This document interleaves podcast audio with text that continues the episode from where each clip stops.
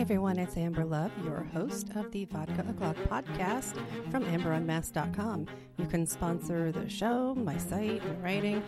Go to patreon.com slash amberunmasked. Now, this episode's a little bit different, a lot different, really. We recorded it live and in person at the Factory Fuel Cafe in Flemington, New Jersey. So there's a ton of background noise that you're not used to hearing from the show. And uh, we, we did this just um, on the fly, but it's me talking with my friend Dennis Tafoya, a fellow writer. So we talked about COVID and we talked about prison reform and mostly all kinds of differences in crime writing and where we are today from true crime writing and historical fiction um, to current novels and the, the market of crime fiction. So I hope you enjoy. And again, just uh, be prepared for background noise. Hey, and welcome. This is a very rare, um, I don't even remember if this has ever been done before, an on the spot episode of Vodka O'Clock that's not at a convention. Um, we can we can sort of be because apparently New York Comic Con is going on right now. Oh, really? I didn't know. Yeah, or this weekend. Yeah. So, um, yeah, so so we're here in New Jersey, not at the show. Right. so The cool people are. yeah, so we're here. I'm with yes, the cool people, Dennis Tafoya and myself. We're hanging out in New Jersey, and we just did our own little writing session. Um, so, what are you working on? Are you allowed to talk about anything? Uh, yeah, so I'm um, I'm in very early stages on the next thing. I'm uh, trying to get a cogent 50 pages done so I can uh, share that with my editor um, and uh, and go on. It, you know, hopefully she'll like the idea and the setup and the tone, and y- you know I'll be able to you know spend the next nine months working on that. Um, it's uh, it's a story about a woman who um, gets out of prison and uh, her daughter is kidnapped, and um, I I really um, I've always been drawn to stories of people getting out of prison and women getting out of prison is still a pretty rare It is. you know a, a rare experience to um, you know to read about um, and uh, and it's at a time when there's been a lot going on here in New Jersey with women's prisons and Yeah, uh, there's a there's a big, huge reform going on here. Well, first of all, we only have, I think, one women's right, prison. yeah at- at the state level there's only Edna Mahan uh, up in Clinton and uh, and they just gave the order to close that I don't think they've actually closed the facility yet but they uh, the governor has ordered it closed um, because of both um, sexual abuse and just um, violent um, assaults on prisoners, you know, in sort of the regular course of, um, uh, you know, of life in the prison. Um, they have what they call these extraction teams, extraction teams and escort teams, and um, the extraction techniques are just extraordinarily violent and. Uh, uh, you know, so there have been some pretty terrible consequences for the women involved, and and I'm kind of amazed, really, because uh, there were consequences when. Right. Usually, we just get lip service. Yeah, right, exactly. And and hear, oh, we need change, we need reform, Right. and uh, people get elected, and then nothing happens. right, exactly. So it's it was a shock to see that headline. Yeah, I'm, I read that there's a uh, there's a sort of um, uh, mediation process that has to go on for most of these things for many prisons where um, I think because of a, a federal law, if I'm not mistaken, um, uh, that keeps these things from ever reaching courtrooms. So it, that's why it's especially especially wild that um, it got so much attention from you know from the uh, AG in Jersey and uh, and they actually handed out indictments. So it'll be kind of fascinating to watch that all unspool. Terrible for the people involved, but good news that people notice and theoretically there's something happening. And um, we're still in a COVID era, um, as far as I'm concerned, and uh, happily vaccinated and, and what, but still, you know, put on a mask if I need it. So I, I saw that people were saying about how nobody was paying attention to prisoners. Oh yeah, Uh, you know, yeah. COVID rates are really high, and was that was one of the things I was watching actually video of. Uh, horrible extraction team stuff going on, and uh, everyone's acutely aware of that. The, Yeah. the uh, you know the, the the staff is u- usually masked up, but you know, but the prisoners really are, and COVID is just racing through prisons all across the country. It has been really since the beginning of the pandemic. So uh, Yeah, I mean, when you think about other things like uh, that are common in, in prisons, like um, other viruses, hepatitis or, or, or Right. HIV and stuff, that's um, they're done with intimacy Yeah. and you know the the tattoo things that Sure. go on. Um, so there's there's this physical contact involved, but COVID is just not the same animal and It's just proximity. It's just proximity. And because they were, you know, watching this, this video, I watched it last night, just made me just really burrowed into my psyche. And half the people are coughing. They're hacking away. Oh, you know they're sick. You know, and it, it's yeah, it's just one of those things. Obviously, when you're talking about any sort of crisis of any kind, prisons are always going to be the last folks to get any aid or to get any, you know, uh, any relief from any of this stuff because of that, uh, you know, that's that sense that it's it's punitive. I mean, that extends to a lot about healthcare in prison. Um, one of the things that um, you know, I, in reading uh, about the experiences of women in prison, is that women are frequently given hysterectomies. Um, because- with- you know exactly without you know really being medical justification for it, um, and um, and not treated for chronic conditions. I'm sure that goes on in men's prisons too. I've just been reading about women's prisons, but um, you know, you know, women who have uh, asthma or, or diabetic or whatever. There's just almost nothing that um, uh, that they that you can actually get decent continuing care for. So everything gets much worse. People get much sicker before anything happens for them. So anyway, you know, it's Yeah. hopefully, uh, you know, some of that stuff will get addressed. But Yeah, I mean, I had heard of that happening with um, indigenous women. I don't know if it was any type of, uh, you know, penitentiary Right. in, involved, or if it was just a sort of sneaky, you know, situation where they would just sterilize oh yeah, Uh, sure. There have been a number of populations over time, right? You know, uh, And they didn't have any consent. They didn't have any, you know, it was just like, oh, you need this done or something. And it was like, what? All right. yeah, I mean, yeah, people done without even knowledge that the, that Yeah. the procedure was taking place. Yeah, that's that, that's the kind of um, stuff that's really starting to come to life. If, you- you know, if you follow the story about indigenous schools in Up in Canada, Canada, yeah, and yeah. that kind of thing, it's um, it's a slow process. It's, it seems like people have a lot of fatigue really easily about hearing about those kinds of excesses, and you know, critical race theory shit. But you know, it, it, when, when we're really just at the tip of the iceberg on a lot of this stuff, and it has not entered the public consciousness. Not really. you Not know? really. Yeah, and there. Um, uh, it, that's one thing that I have. I have actually seen some of the the woke white friends of mine, as I sit here as a middle-aged white woman, um, that at least they do bring up when the situation of understanding certain populations being afraid of the vaccines, Right, right. whereas the rest of us are like running out to go get it as quickly as possible.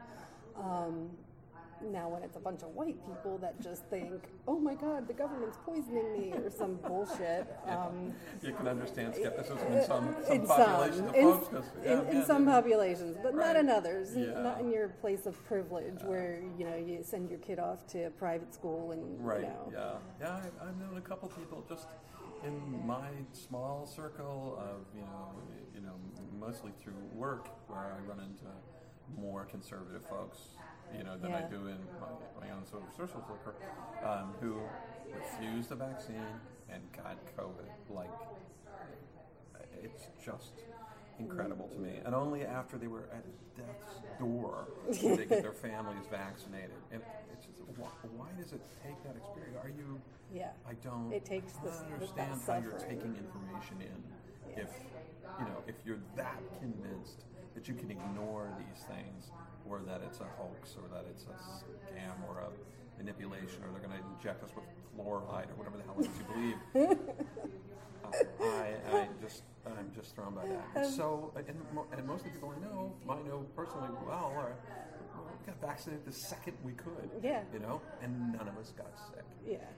So, And that's like I know somebody who, because he had to keep working through everything, and he was one of my dad's best friends, and he got, like like you said, near death's door, and it wasn't any kind of refusal on his part. It was just, eh, you know, he had an elderly mom at home, and he's still working, and Too many responsibilities, and it was couldn't- just one of those things Yeah. where, you know, and children are petri dishes, so uh, you Right. know uh, the second kids got back in school, uh, by day two, I- Yeah. I heard teachers sure, of course. talking about them sick. being being all sick and having to close down a, you know, the, to do the deep cleaning for a week, and then they go right back in. Of course, of course. And Yeah.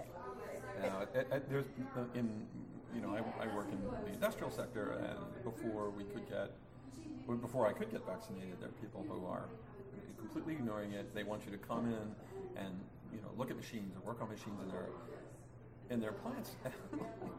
the plant is full of um, of undocumented workers who probably don't have any access to health care, and in any event would work sick because they have to. because they have to, Because they have to, and and they're not going to go to a doctor. they're not going to go to a doctor. They're going to do anything that they can, you know, that is going to cost them, you know, money. And you know, of course, nobody's unionized anymore, so you know, there's no living wage for folks. And I'm not going to do that. It, I would. I hate that it's happening to them. I'm not going to add my name to that list. You know. Yeah, I hear you. And it's it's interesting because you know, besides writing, my other industry is is yoga, and before that, I was in the IT side of healthcare. Um, so in yoga, you have you have the complete polar opposites who are agreeing. So you have the ultra conservative people who are saying, you know, uh, it's my freedom, and it's like, oh, how convenient now. um, and then you have the super hippy dippy liberals that are saying, like, you know, they don't want to poison their body with any substances except they'll, you know, Yeah. cover themselves in rosemary oil because it's an antiseptic, man.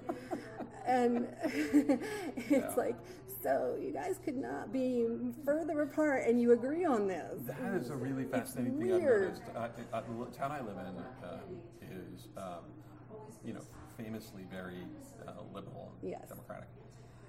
And you have to listen to people talk for a while. When you talk to people who are in their 60s, who go back to their hatred of the government goes back to when they were kids, and it was about Vietnam and drugs and you know and civil rights and, and Watergate, and they hate the government. And the people who are just old and conservative, you know, they're just old conservatives. So all- like yeah. listen to people rant for a while before you can figure out where they're coming from. And if they're coming from the left or they're coming from the right to come out of this equally stupid position that they're taking Yes. on whatever it is. Um, you know, skepticism, obviously important in a lot of, Of course. realms. You know, but it, it, it has to be applied as judiciously as anything else, right? Yeah. You know, with enough evidence-based stuff. So yeah, it is. It is always fascinating when people kind of go round the bend to the left Yes. and round the bend to the right, And that's- and, add, add, and end up in the and then they place. end up in the same place and it's it, and it's so funny because we're both on the western coast side uh, you know of the delaware river side of jersey and i'm in a red area and you're in a blue area Right, right. and it's i mean yeah the big blue freaking flags which is funny it's like why are your flags blue idiots um, you know all your hats are red Right. um, and they're constantly getting in trouble for playing old rock and roll tunes that um, Yeah, that make no sense. That the It's- artists won't sue them to Yeah. stop their use and It's everything like, like that. yeah, it's like this is this was a war protest song, it's, you know, and you're yeah or whatever. Uh. Um, yeah, they they've made some oddball choices. That's for damn sure. Uh, so, uh, so at least during quarantine, um, I must say I've gotten uh, because I, all of the studios and gyms were closed. Right. Um, my free time was not spent writing as it should have been, but it was spent reading. So uh, at least I, I felt comforted Right. you know because i'm i am very cut out for that hermit life I'm, everybody's like oh how are you doing because my mental health is usually like totally out there and it's like no you don't understand my mental health breaks when i have to go into some place like a job every day Right.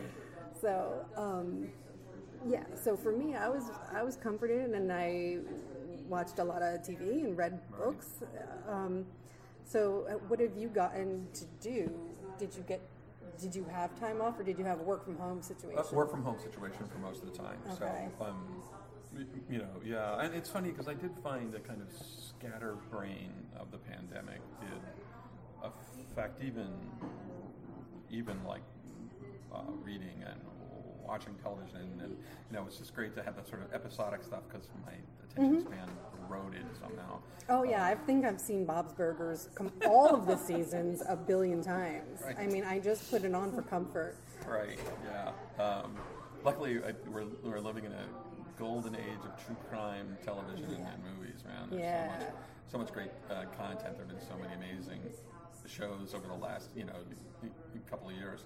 But um, but yeah, no, I I'm do, I do obviously have done a lot of reading. Um, I was a a um, uh, judge for the Edgars in true crime how cool last year. So, um, you know, that was kind of a great pandemic project to have. You know, Yeah.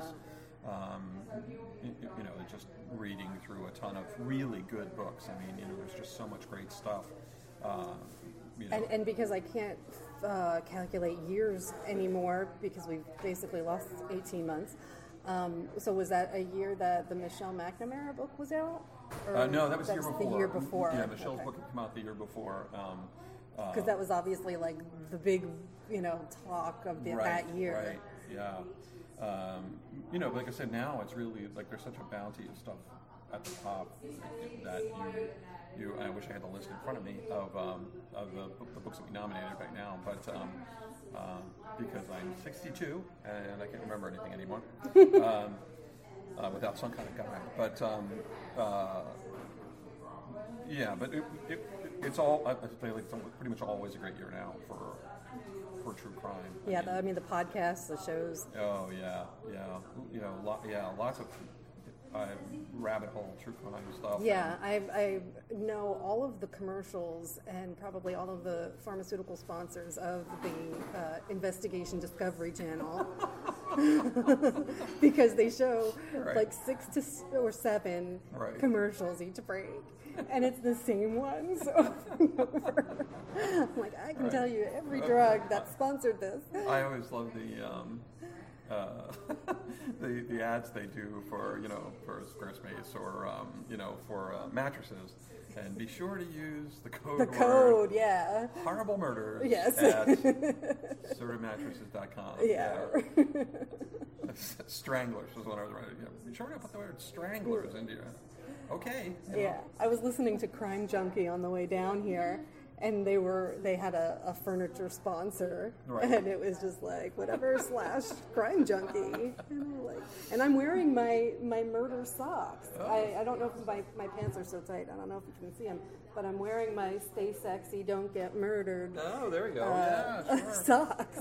I've actually um, been working, uh, trying to get a podcast off the ground. Actually, um, working with some folks um, in Philadelphia. Um, a woman named Liz Spikol, who is uh, was an um, uh, has been an editor and a writer for Philadelphia Magazine and the Inquirer and stuff like that for many years. And um, uh, and we basically pitched a um, podcast to a, a company in in Philly that I think is now just trying to get funding to actually kind of make it go. Um, but uh, that concerns the murder of Susan Reinert in 1979 and the disappearance of her children, which is a, a case that some folks my age remember. You know, not a lot of folks do. Certainly, younger people tend not to know about it at all. But um, it's a it's a really fascinating rabbit holey kind of a thing um, because you know while the most probable you know murderers were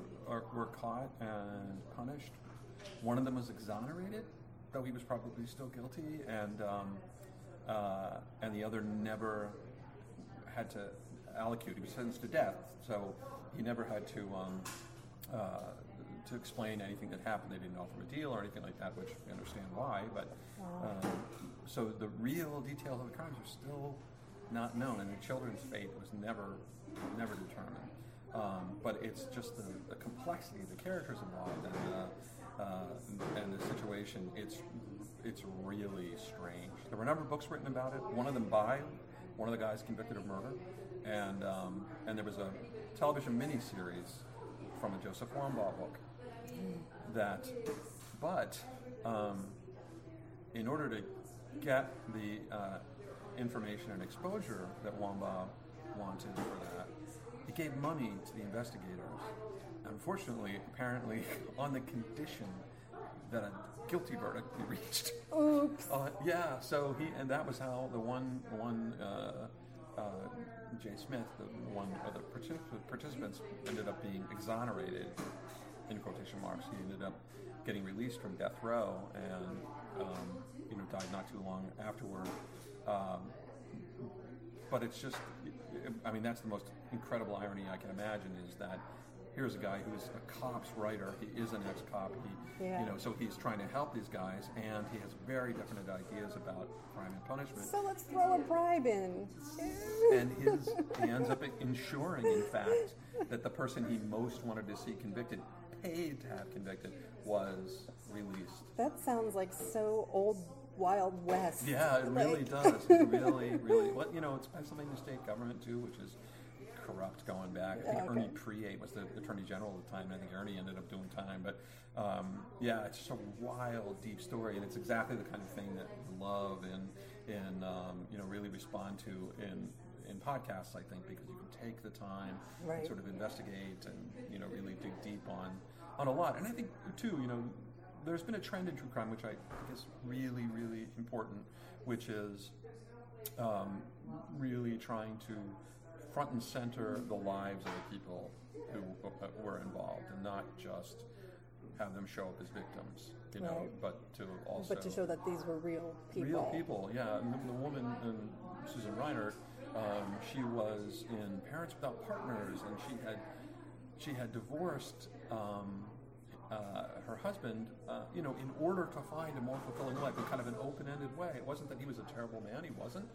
He, he, but he, you know, wasn't sort of the adventure of life that she really wanted. She wanted to meet, you know, more exciting and interesting people. It didn't go well, but it doesn't mean the urge wasn't really important and really, um, you know, something you can understand. That somebody, people starting to take control of their destinies.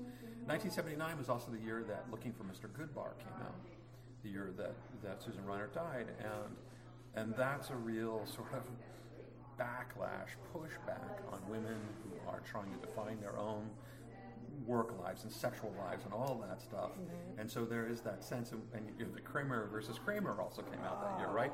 Which, who was the villain in that piece?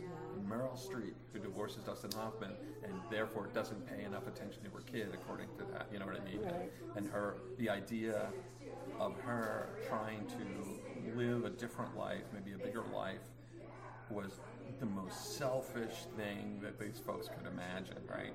Um, and you know, looking for Mr. Goodbar, Diane Keaton is murdered because she's what a sexual wanton or whatever. You know, you know that kind of stuff is is really important when you're sort of contextualizing all this stuff, right? To understand what were the messages, and so people who really lived their lives in this new way to say that my life has to look a little bit like you know I, I dream it would look. Right. It's nothing anybody ever questions when a man does that. Never. It would never occur to anybody to ask that question. I don't think about uh, a man who wanted to control his own destiny and live a life that wanted a life of adventure. Yeah, they're called risk takers. Right. And they, you know, uh, and we were talking about how uh, those books like. Uh, you know, influencing people and the top five things you need to do um, to be successful and all that right, stuff. Yeah. It's like, um, you know, there's plenty of workshops and, and stuff for that, and, Right. and you are, you know, they're given a given kudos and Right. and told, oh, you're really like taking your life, uh, you know, and uh, into your own hands. Right. Yeah, Yeah. So funny. anyway, so like they say, you know, I don't know if it's going to come to fruition, but it's it's been a you know a really interesting journey to try and sort of put it together. that's good, and it is a a different type of sandbox as, Right. for for writing as crime fiction versus true crime. Um, interesting though to know when when I see the TV shows on ID, you know, and you know Joe Kenda from Right. Homicide Hunter, you know, they have those dramatizations, so you'd know that there's some fiction playing in their in their trueness, just like any reality TV. Um, there's Yeah. there is some fiction, or like one of them. Uh, oh, I know what it was. It was the comic I just read, which is fantastic, but it's uh, and I and I don't even know how to properly pronounce the name, but um, Ed is it Gein or Gein or Gain? Oh, Ed, Ed Gein is what me and my friends always said. It might actually be Gein, but yeah. yeah, yeah. So so however you say it. So yeah, her- that book got a lot of attention. People really thought it was a good book. Yeah, it, the comic. So the comic was amazing, um, and Eric Powell uh, used the research done by writer uh, and researcher Harold Schechter, Yeah, yeah, sure. and so he he equally credits him. And Powell's art is just always fantastic, but he's graphic about it, and that was and that's a case of, where those graphic details are really cringeworthy. Yeah, um, yeah. they were the influence of like Hannibal Lecter and Sure. um, Psycho. Psycho. Yeah. Psycho. It, the book, the comic opens with Psycho, and I think okay. closes with Psycho, Yeah. which is very interesting. Yeah. So, but they do have this this great section in the back that talks about. We had to fudge the timeline a little bit, just so you know. We had to, you know, do some things here and there, just for the sake of how they wanted to tell their story, because Sure. they take this tiny little Wisconsin town, or and um, you know, and they have like you know the lady from the general store, and the Right. you know, and the man from this place, and the you know, so they the you know the kids growing up. Like I don't know if there was any documentation about his hmm. life as a child. Right. right. So, so I don't know where that you know maybe that came from Schechter's research or something. But Right. you know they have, you do have to sort of fake your way as to what would these two kids be saying to this one weird kid in the schoolyard. You know, you have to Sure. make that stuff up. Yeah. And, Yeah, I mean that's another uh, another obviously really interesting thing about any um, true or ostensibly true story, right? Right. Is there are already so many choices and the vagaries of memory. And I mean every every um, almost every book um, that I've read that was true crime or even you know dealt with historical circumstances was really careful to tell you what their sources were. Um, and I forget what I was looking I was looking reading a book recently or started to read a book and, and he, the author basically said I don't know what happened so I made a lot of this up and it's well thanks for the honesty I Yeah. don't, we call that interesting you know? yeah, we call Yeah. that historical fiction. Right, exactly, right. Even if you're telling a true story, you're, you're still Yeah. fictionalizing. And all of those things and all of those choices that people make about what the important details are, or, you know, like you're saying, it seems likely that this occurred, but you don't Right. know that it don't know. occurred, then. But then it becomes a narrative in your head, and that narrative has power. It's very difficult to not think in those terms. I was reading about that movie 13 Hours about Benghazi, and Oh. that largely fictionalized. like, you know, it presents itself as a true story, and it feeds a political narrative about the Obama administration and Hillary Clinton and all that stuff. Though it's kind of, you know, a little bit behind the scenes and the cowardliness of some people, and and uh, you know, and the rough and ready, you know, muscle guys festooned in bullets who, you know, who end up doing all the fighting and dying stuff. And, uh, um, you know, that's not what happened. and, um, you know, any story like that obviously is going to be, you're, know, you're talking about something really chaotic with a ton of different points of view. Um, it's always going to be difficult and very tough to imagine how you could even present all of those points of view without a really different sort of fictional structure. But it's Michael Bay, so he's Yes. just, you know, he's just he's got his own thing, and um, uh, you know, I uh, a, a guy I know is a screenwriter had worked with Michael Bay, and you know, basically Michael Bay's only instruction was just make it cool, man. You know, like that's that's it for him. You know what I mean? But you're dealing with stuff that has real consequences in terms of political narrative. So it was not Argo. Right, exactly. Right. You know, it becomes, it, you know, it becomes something to take into account. But, you know, uh, but you know, going back to gosh, um, in cold blood, right? I mean, Yeah. the most amazing, incredible book that I still remember reading for the first time when I was a teenager. Once again, But largely. see, again, I didn't read the book. I read the comic version. Oh, really? Huh. Which, the comic version uh, by Chris Samnee and Ande Parks, um, I interviewed Ande about it, and it, you know, he had to, again, figure out, oh, what would these characters be saying? Because, Uh, right. you know, we didn't all have computers in our pockets.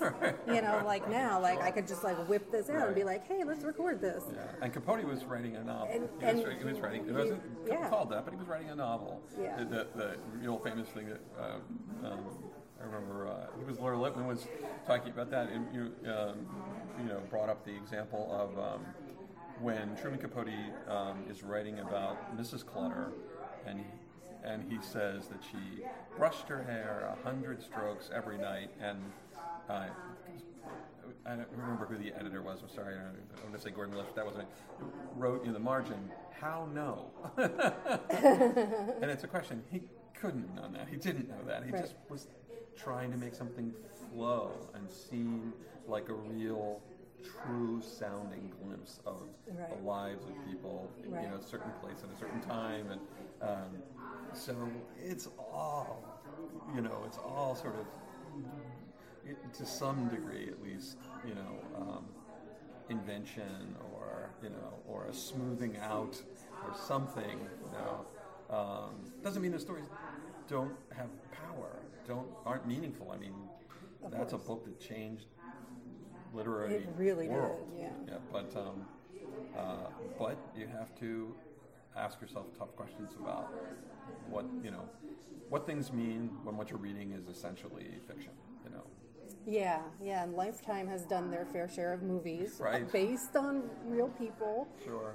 Um, Right. Yeah. You imagine your, what would your own life look like if Mm-hmm. people were making those choices about what to portray and what not to portray. and see now that now that we're talking about it, I I'm going to have to look it up because it was a rare, and I say rare because um, she's usually only known for one thing, but Farrah Fawcett starred as um, as this Oh, woman. Anne, Ann Rule. I mean, I'm not. I'm sorry. Um, Ann Rule was the book. Uh, it was. Uh, yes, Small Sacrifices. That's it. Yeah, the yeah. woman Diane Downs. That was what. She, Yeah, and she ended up in Edna Mahan, yeah. Oh, oh, that, that's. And wow. that- that's wow. And that's- that. and that's why I it Right. made me Yeah. make that connection when you were Sure. talking about that. Right. Um, Yeah. yeah. so I remember that watching that movie. Yeah, the TV movie. The it was TV movie. really powerful. She was amazing in it. Yeah, Um, that was the golden age of true crime telemovies, I think. Mm-hmm. You know, yeah, Yeah. like the Betty Broderick story right, and all right, that, and yeah, um, um, yeah, just all kinds of, of great stories. Some of which ended up with other lives, as you know, in more recent um, tellings or more recent movies and Mm-hmm. TV shows and stuff. But um, yeah, exactly that. I mean, that was you. In, especially then, you know, I, I was probably it came out in the '70s, probably, or maybe early '80s. Uh, so I was pretty young, you know, relatively speaking, and um, I'm sure I would have just accepted what I was seeing as this is how it went, and this is what the case actually was, and all that stuff. Not that I think anybody's ever dug up any significant doubt about her guilt, but um, but how that played out, and you know what the Yeah. reality things are. yeah, it, and it's it's interesting when the stuff can't be made public yet because the case is ongoing. Sure, sure. So when we watch things in real time now, uh, like uh, Casey Anthony, um, Right, right. uh, and Susan Smith, you know, we're, we're watching them in, in real time, and uh, you see all this evidence and you hear about all this evidence, but then what happens in the cases i in that courtroom, it's all about who did their job better, right, right. and it really has nothing to do with with truth. It has to do with story. Exactly right. Narrative, absolutely. Who tells the most compelling story in the most compelling way? Yeah. That is absolutely true. It's funny, I was thinking about that when uh, um, Robert Durst was recently convicted for the murder of his friend Susan Berman, which that's incredibly Did he confess on camera? He basically did. He sort of at least engineered his own conviction, I think. Yeah, that was but he was acquitted in the case in Texas, in Galveston, where he most probably murdered uh, his roommate and cut the guy up and threw his parts into Galveston Bay. But because some crucial evidence was missing, it was really just kind of his word against the police about what actually happened. And his lawyers, incredibly wealthy man, really good lawyer. So he could, yeah. um, told a more compelling narrative that, res- Yes. that the jury responded to. And the prosecutors, I'm imagining they thought they had an open and shut case. The guy cut this guy up, and you know what I mean, and and uh, you know, and threw his body in the bay. And how could a reasonable person conclude that you know that anything had happened except murder? But it turns out, if you're presented with a compelling narrative, And that's what you're Right. asked, you know, as a jury member to exactly, to look at. You can't look at anything else, right? Well, ac- abs- according yeah, to your duty, right, as a, as a juror. Right. Um, and that it, it reminds me though of uh, Marcia Clark had a TV series. Right. Um, I watched that over quarantine. Um, The the, um, the American Crime Story that was the, with the, that one is that what you mean where she was portrayed by um, no, Oh, no, okay, it was, I'm sorry, her it's own a, television her show. own show. oh okay gotcha of true crime Right. stories where you know and plus when when you're looking at stuff from 20 30 years later right the technology and the eyes that we can have now first of all some people might be dead Right. other people might feel more comfortable talking sure so so it's a different world when you look at old cases um, but because of her position as the prosecutor Yeah. famous famous prosecutor right then it, it, you know you at least you can guess when when she feels some somebody's guilty.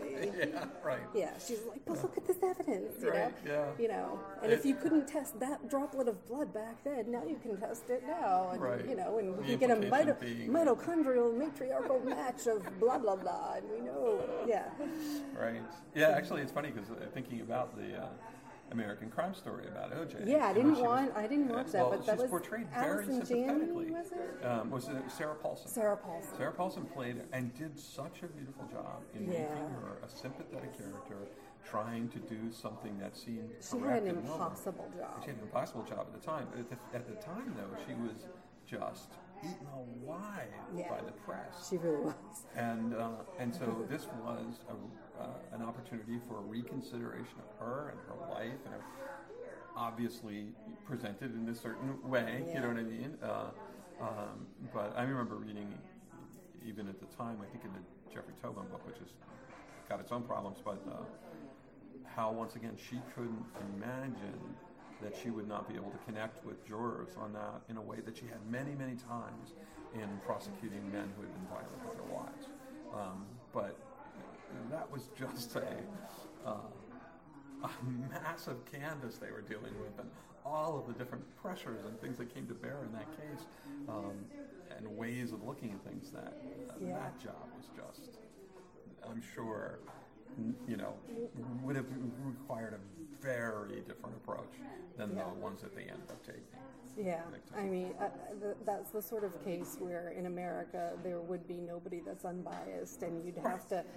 like eh, you don't just send it to a different district. You'd have to send it to like France Right. and say, "Eh, what can you do here? Yeah, yeah. I don't know. Yeah, it would have to be, um, yeah, someplace with a very different experience of the Los Angeles police than Los Angeles. than Los Angeles. yeah. And, uh, so it's funny talking about the popularity of how this has gone. Um, now there's a new show. Um, it's amazing called Only Murders in the Building. No, yes, uh, I, I, I, I, watched that. fun. And my, uh, my wife was absolutely it's, thrilled by that, and it's very weirdly charming It is. and and weird. It is. It is. It's weird. It's got like this little bit of camp to it. yes, right. The music is so amazing that it gets you into Right. this this mood. Right. Um, it- I- I'm fascinated uh, also just by the portrayal of podcasting.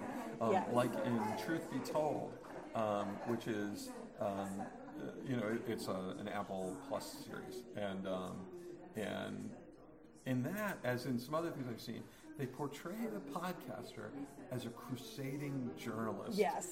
Which they pretty much never are. I mean, not that podcasts aren't amazing, and I, I, I'm a huge consumer of them, and the ones done by journalists, working journalists bef- Right, before they before, were podcasters, yeah. um, I, are the ones I sort of gravitate to because they seem authoritative, in you know what I mean, in a different way.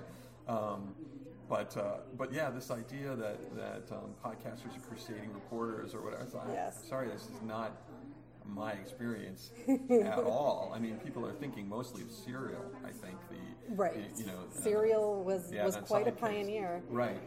But even then, there was a weird aimlessness about that whole enterprise. Yeah. Um, you know, where they really just kind of um, presented themselves sort of asking questions about things, not they saw a uh, conclusion that they felt should have been reached and drove an audience in that, That direction. drives me nuts when any type of show or, or book or whatever really has no ending.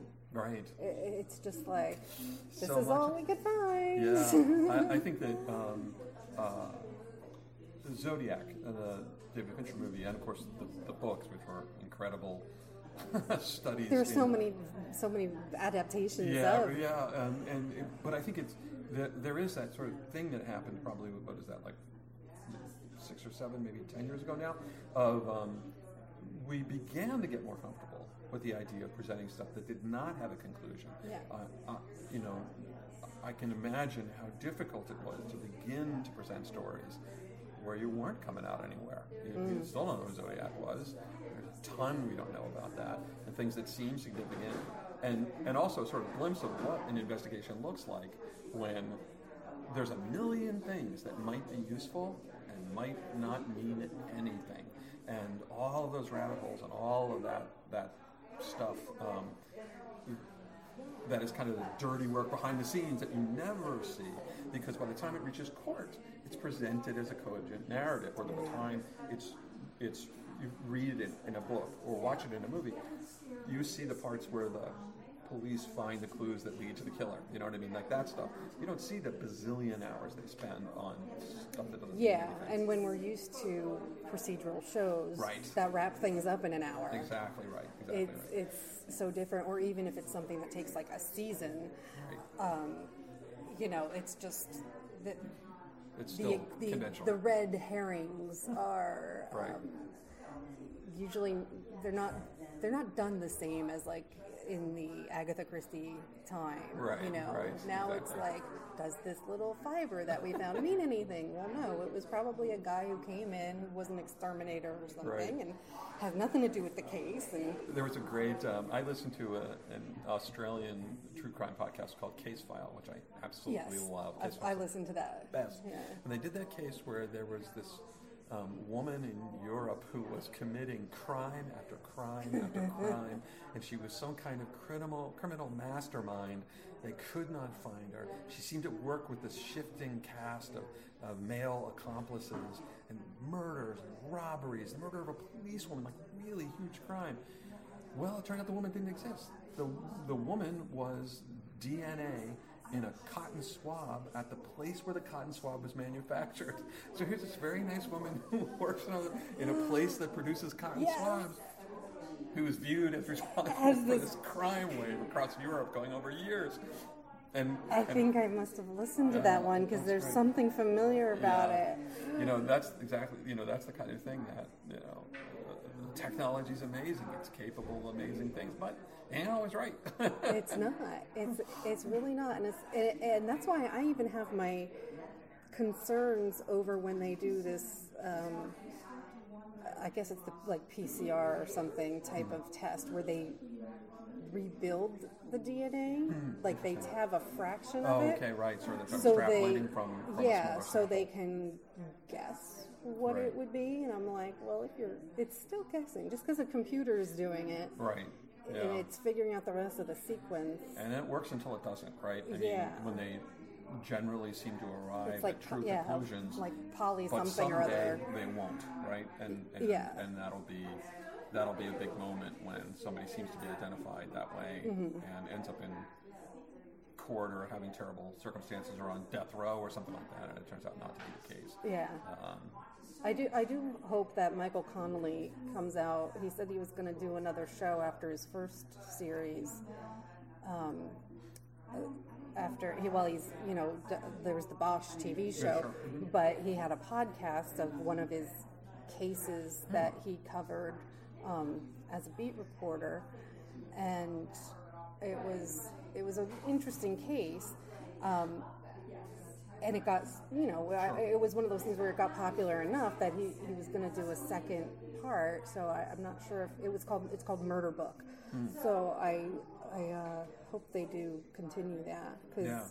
Um, yeah, I, I a guy like him he has like all the connections his interviews of course are going to be Sure, right. you Yeah, know like- the people that not everybody has access to like i couldn't wander in there as you're saying as a crusading journalist and say Right. and say hey i've got this little show and i want to talk to you about this and they'll laugh me out of the building Right.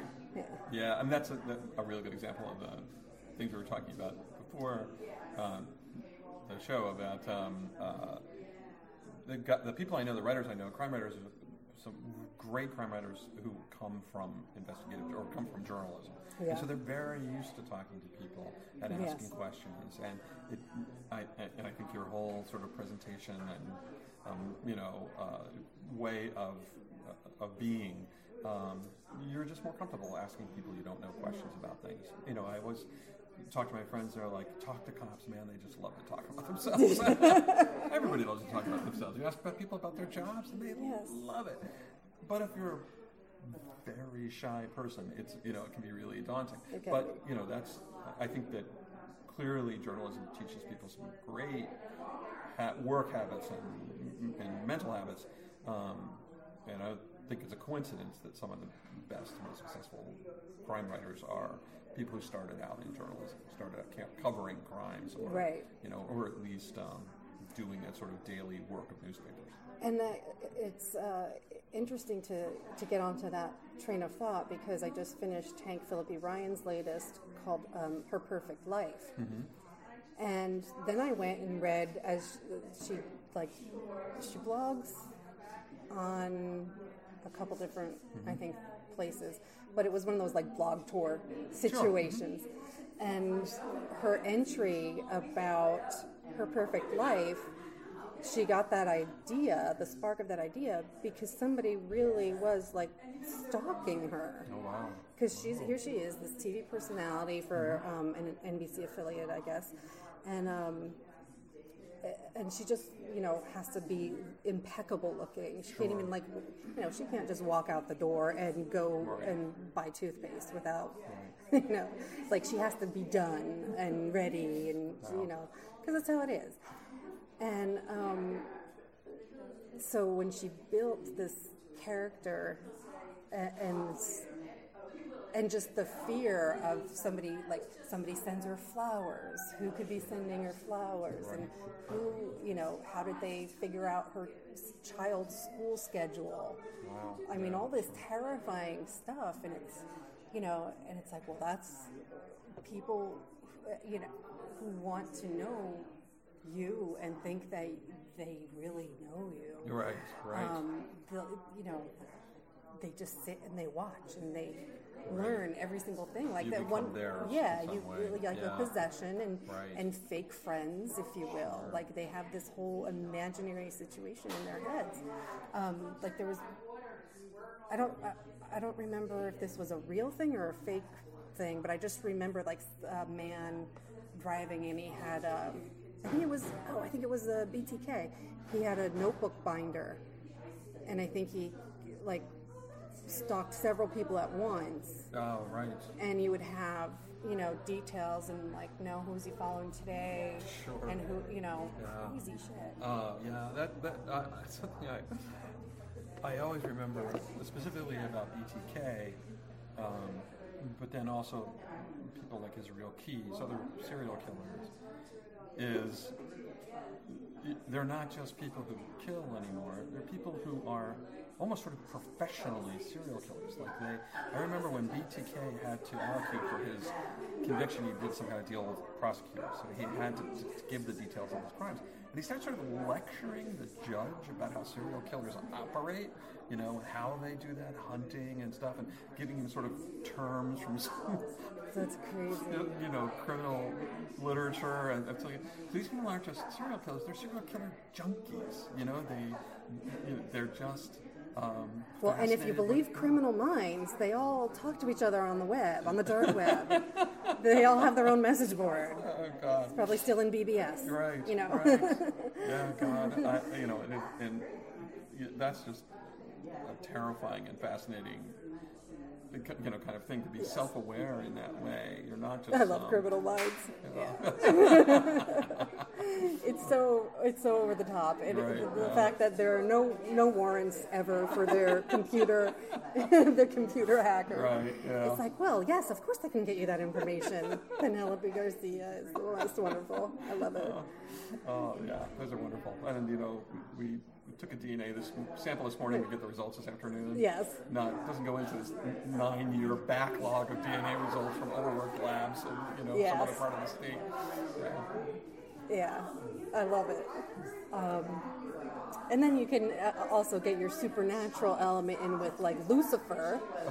I And, haven't seen this. I um, know that it exists. I haven't seen it. and you can yeah or iZombie which started out as a as like a crime show and then totally turned into a zombie show but um, and there's a comic well I Zombie's based on a comic Lucifer's based on a comic but there's also a comic called Chew C-H-U where the guy solves crimes by eating like Oh, pieces and he gets you know a sense of their whole life and who killed them and Oh, that's and- great. yeah I uh, yeah, it's funny. I um, uh, there was a kid, uh, Rob. Um, oh my God, I'm gonna butcher this poor kid's name. Walkley, who was on iZombie in the early days. Good-looking young kid. Um, Oh, And uh, he, at one point, he had gotten the rights to one of my books, and so we spent the day together, which was just such a fascinating. Like, it's not bad enough to be normally invisible. To be standing next to somebody that every 14-year-old girl in Manhattan recognized and wanted a picture of, that was especially a reminder from the universe of your insignificance. oh boy Yeah, but he was just a super, super nice guy. Just a really good, really good kid. But um, uh, yeah, I mean, all, all that stuff is fascinating. I don't, of course, the other thing is the concept. Of course, when you're a crime writer and you're trying to think of that premise that's interesting and new and different and uh, something that organically seems to make sense, but it has this other thing going on that makes it. Um, something new or different. It's it can be tough, and that's why they're chewing on evidence now because it's not enough to It's yeah, it's not. you know to f- hear colors or you know have a uh, perfect memory or you know anything. It's got to be some thing that separates your characters and story from everything else. and that's just, you know, eyewitness testimony can be so profound and, and compelling, and and uh, I mean, I'm somebody who would probably be the worst eyewitness. Like, you know, if you ask me how many people were in Oh, this room God, while, while we've been talking, No. I don't know. No, no, it's uh, There were two ladies over there when we started, and that's all I know for sure. Yeah. No, it, it's absolutely true. It, even looking to try to remember, you Yeah. know, to teach yourself. There have been some fascinating experiments, what they call flashbulb memories. Um, I just remember the one about the, the Challenger, where uh, a professor at a college recognized that moment as something that he could use as a sort of test case. So he had his. Was this the gorilla? I'm sorry? Was this a gor- the gorilla in the room? Uh, no, it was like that kind of thing. No, um, in, certainly in that area, of like memory, um, where when the Challenger explosion occurred, he had his uh, students all write down where they were and what they were doing and when they heard. And then a year later, he asked them, and their stories were largely wrong. They had Huh. filled in all of these details um, that didn't exist, couldn't exist. Right. You know, I was in my dorm room and my, my, you know, became, I was watching TV and I saw the whole thing. Well, of course, they had seen the footage a million times and it sort of morphed in their memory to uh, firsthand experience. Uh, I, I think a lot of us have that experience of um, uh, September 11th. Right, You know, exactly. because it was so overwhelming and so repeated, such a big thing that at the time was more about confusion and sort of shock than it was about real information gathering. and yeah, and that was just it. It's like there, it, it was just this 24 hours a day of the same thing because Right. there was no information. Right. Exactly. It was it, it it was as you said for that particular kind of disaster. It was there there was a who did it Right. path to follow, but there's also a who's in that rubble? Can Right. we Oh uncover these people? What's the Yeah, rescue effort? There was, you know, estimates that it was 15,000 people And- because I think that that's probably who's in the building when mm, you know Right. in a normal workday. Yeah, no, no, it was it was incredible. I mean, certainly I remember. I know that I was out driving and in sales and was remotely driving out near Harrisburg when it began to happen, and then I went home. Now I think I have a memory of watching the towers come down. I could not have been live. I was too far away. You know, it would have been like most people probably experienced it well after the fact. You know, an hour later or hours Right. later. Um, but you know, that first instance of watching it happen becomes the primary, you know, sort of memory. yeah, Um, exactly. and and that stuff that's huge, right? Never mind. There was a murder around the corner, small and the guy was in here. Yeah. What did you see? Like- I don't know. I didn't see anything. Exactly. It's like, can you imagine right now, like, oh, there was, you know, a fire, of, you know, three Right. blocks away. Did you see anybody running from the scene? And you're like, no, we've watched 200 cars go by, maybe. Right. I don't know. No, there's no reason why you would remember any of that. Yeah. Yeah, Yeah, it is fascinating, and um, uh, and the kind of thing that makes, especially I think, true crime narratives really Yeah.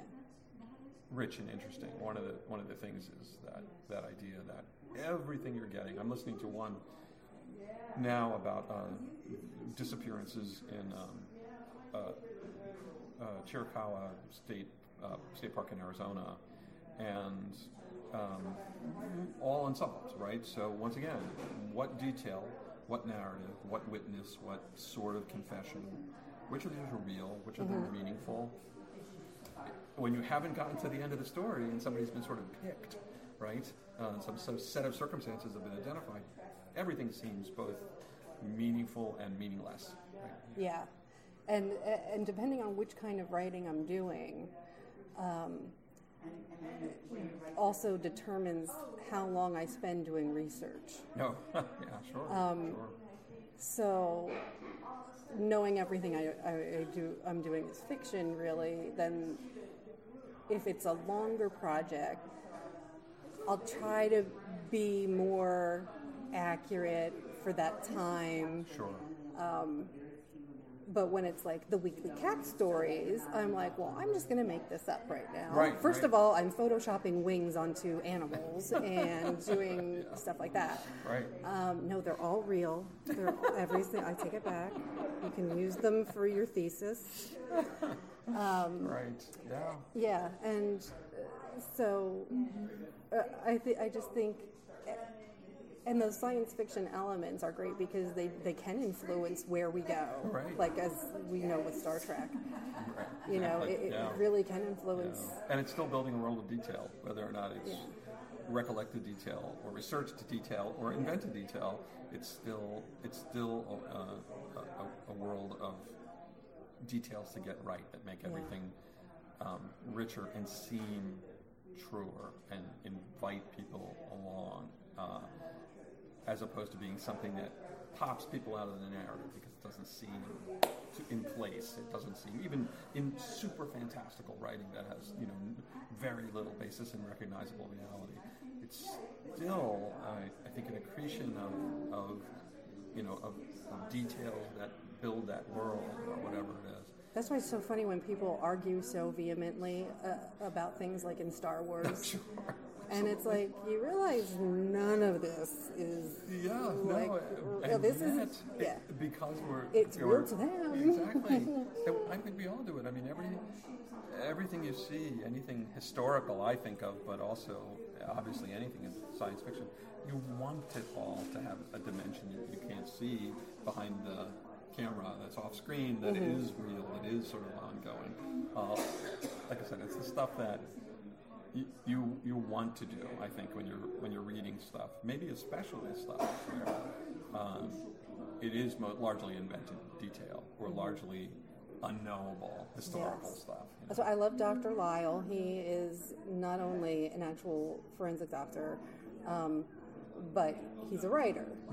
Um, so his blog, and consequently, he's put out books of like printed versions of his blog, essentially, of the questions that he would get, like, what would you do if in uh, 1985 and you had a gunshot wound with a 22 like you, you know if, as specific as possible with your question Right. and he can really answer um, you know oh well it, you know could you tie a tourniquet around this or you know how far are you from the hospital like could you you could maybe walk a mile before you fall over that sort of thing Right, right. yeah. you know, yeah. really interesting little nuggets of scientific information. And Yep. I'll read through his book. Um, it's like m- more forensics and, and fiction, crime fiction or something Sure. like that. And, and I'll just like leaf through it and just randomly pick things to read as I look for something to get the next story going in my Right. head. Right. You know, And that's a that's a fascinating sort of little business that people have now, like um, uh, details for crime writers of, of forensic investigation or uh, just criminal, you know, police procedure and stuff like that. They're sort of academies. Academies, the Yeah, Crime Academy, and yeah. Academy, uh, where you know, and it, it is always fascinating because even in situations like that, there's still, um, you know, a cop in Omaha might not handle things exactly the way Mm-hmm. Exactly. you know what I mean. Uh, a, a, a, a cop in Long Beach would handle something. You know, it's, it's Yes. it's still It's uh, I'm always so interested, probably since the days of Jaws, because it's like the best. Um, when the TV shows and movies always have something about a sheriff. Oh, Murder She Wrote, my favorite show of all time. It's always the sheriff, and I'm like, the sheriff around here does like virtually nothing. You're right, exactly. I mean, Transports prisoners mostly. They, they yeah, they're in charge of in the urban centers around here. That's what they do. But in, Yeah. the, in the county, I don't know what the, that even that office Yeah, even no, means. they're like at the courthouse. The Right. their officers are at the courthouse, and Right. that's really it. yeah, yeah, Um, you know, and yet the sheriff is an elected position here. yeah. Um, so I don't know about any of these other places, but I just find it so funny when it would be like, sure, Amos Tupper is gonna, you know, solve this case with Jessica. Yep, yep, Um, yep. And it's usually somebody who's like a bumbling idiot, but Right. Yeah. No. no. so what time period is your story that you're working on taking place? Like I think most people, it's a, about a year before the pandemic.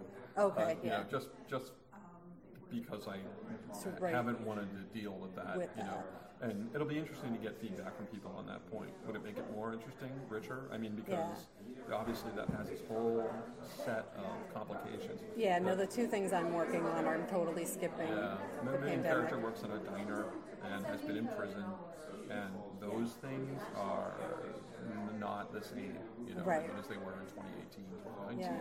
So, you know, it, like I said, it's really just I feel like I've got enough to juggle in terms of getting the details of a lot of stuff right, uh, you know, uh, to to put that in there. But at least just so it's still modern era though. You're Yeah, not yeah, you're not- not, not like looking back at like I- the 70s. I've got a story I've been working with for a while that I don't know if I'll ever finish it. Like many of the little projects that are tucked away in fragments on a hard drive um, uh, that takes place in the 40s after the war in uh, in California, and um, it's just so much fun to research that stuff. Um, the, the my my absolute most horrible addiction is to newspapers.com, where you get access to historical newspapers um, uh, from all over the world, really going back to the 1700s.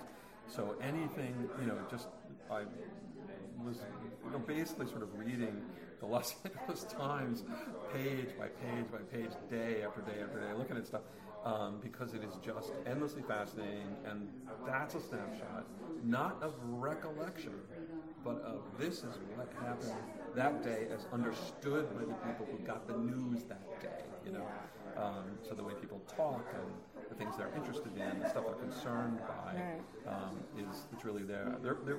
there was one of the things that was fascinating about the story was, um, and is, you know, one of the many elements I'm still screwing around with, is there were um, a couple of guys who were um, ex-cons who had written um, for the movies while they were in prison.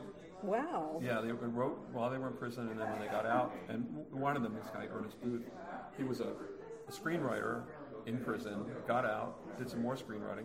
He was really a workaday thief. He was probably a drug addict, and uh, so every day he stole. And um, you know, for the time, and you're reading stuff that's written in the 20s and 30s mostly, um, so it's a little dated. You know, it can be tough for people like me who can only absorb new information. Um, you know, the, the, the, it obviously was good enough to get a number of movie deals, you know, and they kept producing his work on all through the 30s.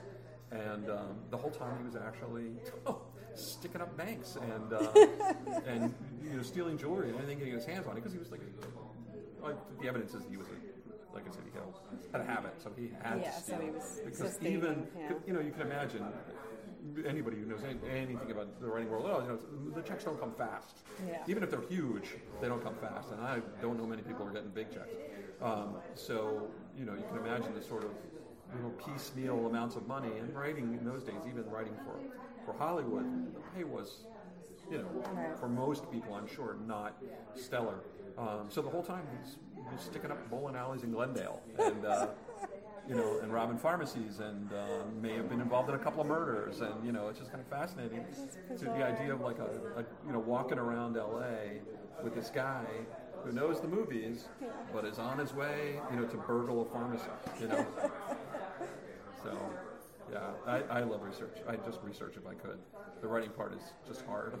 well, it, it's interesting because there was a, a webinar this week for Sisters in Crime. Um, with it, it was a big workshop over the weekend, um, so they had multiple authors coming in and out, and some, we were talking about research. And one of the things that came up was that it's in a way it's easier to to pull research on something older mm-hmm. because right now if you're researching more modern stuff there's just a glut of information that you can't sift through it and Right. you can't Identify the important parts. yeah you can't get to the what you need. Hmm. So i'm like oh yeah so that's i didn't even know that there was a website that had all of those papers. I just like type into the search engine and, and see what comes up. Right? see- yeah. No, it's. It, I swear to God, it's like an addiction, really, because it's just endlessly fascinating. There's Yeah. so many rabbit holes, and uh, especially when now there's a sort of industry of finding obscure crimes from that were once a really big deal. You know, Right. um, Like somebody you know, stole may have pig captured or- national press, right? and um, you know, and finding their stories and telling them now. You know, Yeah. um, for whatever associations they have for people, you know, living now. But um, uh, yeah, I, I, I just I, I love it, and uh, it's. I guess it becomes a distraction at some point. I was Anybody gonna. I was going to ask. Do you yeah, do you then get lost and not get your word count? Exactly, and you never feel like you know enough. Yeah. You know, to actually represent something. It it pains me. Like it's an actual physical pain when I'll spend maybe days on a piece of research, and I might get a paragraph out of it, and then that paragraph's probably getting cut anyway. yeah. Well, I think you know what I try to be reading for is like that one detail that kind of makes it seem real. Yes. Like you, this person had this experience. This is standing next to this thing that's going on, whatever it is. Yeah. Just, you know what I mean? I'm, I'm, you know, I'm trying not to. Um, get involved in things that are so complex Mm. in terms of the, the actual historical presentation. You know, it's more that this is something from that time period that somebody would say or think. Mm-hmm. In the context of all human beings are, you know, still motivated by the same things, and you know, and uh, Yeah, I mean, to a, to a certain degree, like, does it matter if the prison cells were painted gray or or puke green, you know, Right. PC green, something like, Yeah. you know, d- maybe something that's more important is, eh, did they get an hour a day outside? Right, right, You exactly. know, uh, yeah, it, it, it's it's very true, and, and unfortunately, it's the kind of thing that draws my mind. Is exactly what color the wall, what color, Yeah. what color the uniforms. I mean, you know, different institutions have different wear- colors, Right, you don't want to say people aren't wearing orange; if they're not wearing orange, and because just that idea that somebody who knew would read it and say, "Ah, this is this guy didn't know what the hell he was talking about." Exactly. That's the that's the uh, yeah, the thought that keeps you up at night. yeah. Well, Dennis, thank you so much for this Oh, sure. It was a lot of fun. conversation. A lot of fun, and uh, happy to do it anytime. All right. So, well, um, where can people find you and and I don't know, keep up with whatever you're working on? wait, wait for that big announcement. Yeah. So, um, yeah, uh, I, I'm uh, gonna. I think I will have a story coming out um, over the winter. Um, I just got sort of a conditional acceptance uh, from a magazine, so I'll throw that out on um, Twitter and Instagram, I guess, um, and uh, and let folks know when that appears. And then if I get the green light on the novel, what I'm working on now, hopefully Cool. that'll be done in a nine months or twelve months or Whenever however long that takes. Yeah. All right, cool. So um, just look up Dennis Tafoya. He's he's smart and uses just his name. so, um, um, so cool. Thank you everybody for listening, and you can get more of my information at amberunmasked.com, and of course go to patreon.com/slash amberunmasked if you'd like to contribute to subscribe to the show and the website. Thank you.